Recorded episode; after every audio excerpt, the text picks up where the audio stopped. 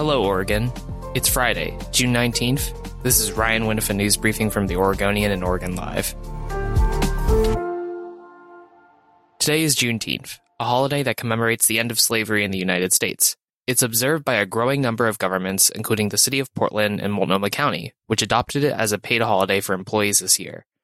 The annual Oregon Juneteenth celebration will be streamed online Saturday. More information at the Juneteenth Oregon's website at juneteenthor.com. Union County is voluntarily backtracking on its reopening after being the source of Oregon's largest single date coronavirus outbreak. The rural northeastern county is the first in Oregon to return to phase one under Governor Kate Brown's reopening guidelines. This comes after the county experienced a spike in coronavirus cases that state health officials linked to a local church that had continued to hold large events.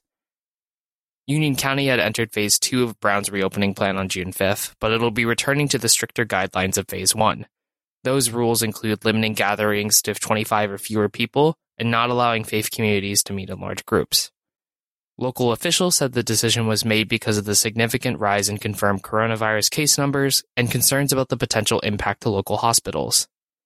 The state's deputy epidemiologist said Tuesday that at least 236 cases are linked to the church.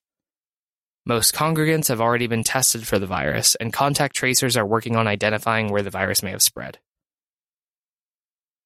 The mother of a 13 year old African American child filed a $300,000 lawsuit Thursday against the Clackamas County Sheriff's Office over an August encounter with deputies. The lawsuit says that last August, three deputies pinned down the boy, named Kamar Benbow, who witnessed a fight between two girls he didn't know at the Clackamas Town Center. Benbow's lawyer said that as he and some of his friends were leaving the mall's parking lot, deputies responding to a call about the fight ordered the group to sit down. They said that the deputies then pounced on Benbow and elbowed his face. His lawyer said that Benbow and his friends pleaded with the deputies and told them that he was 12. But the deputies didn't let up, the lawsuit says, and Benbow had difficulty breathing. The deputies eventually let him go, his lawyers say, because he didn't do anything.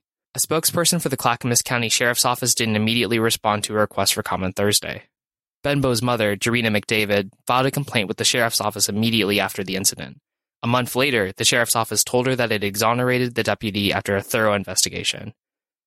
McDavid told the Oregonian and Oregon Live that it reminded her of watching the video of the killing of George Floyd by a Minneapolis police officer who kneeled on his neck. Honestly, it actually made me cry because my son was in that same predicament. He was on the ground with three officers on him, knee on his neck, and I feared for my son's life. And it just made me really sad. It could have been my kid. She added that it opened her son's eyes to police brutality and systemic racism. Benbow, who has since turned 13 years old, just finished the eighth grade at H.B. Lee Middle School in the Reynolds School District. Governor Kate Brown will require face coverings in indoor spaces in Oregon's largest counties, accounting for 55% of the state's population. Brown elaborated on her new guidelines for Oregonians requiring face coverings in several counties at a Thursday press conference. The rules will exempt children under 12 years old and people with medical conditions that make it difficult for them to breathe. They'll also allow businesses to refuse entry to people not wearing face coverings. Brown issued the rules in an executive order Wednesday. It covers Multnomah, Washington, Clackamas, Marion, Polk, Hood River, and Lincoln counties. She said that these rules are enforceable by law, but added that she wants to encourage Oregonians to be kind and to be smart.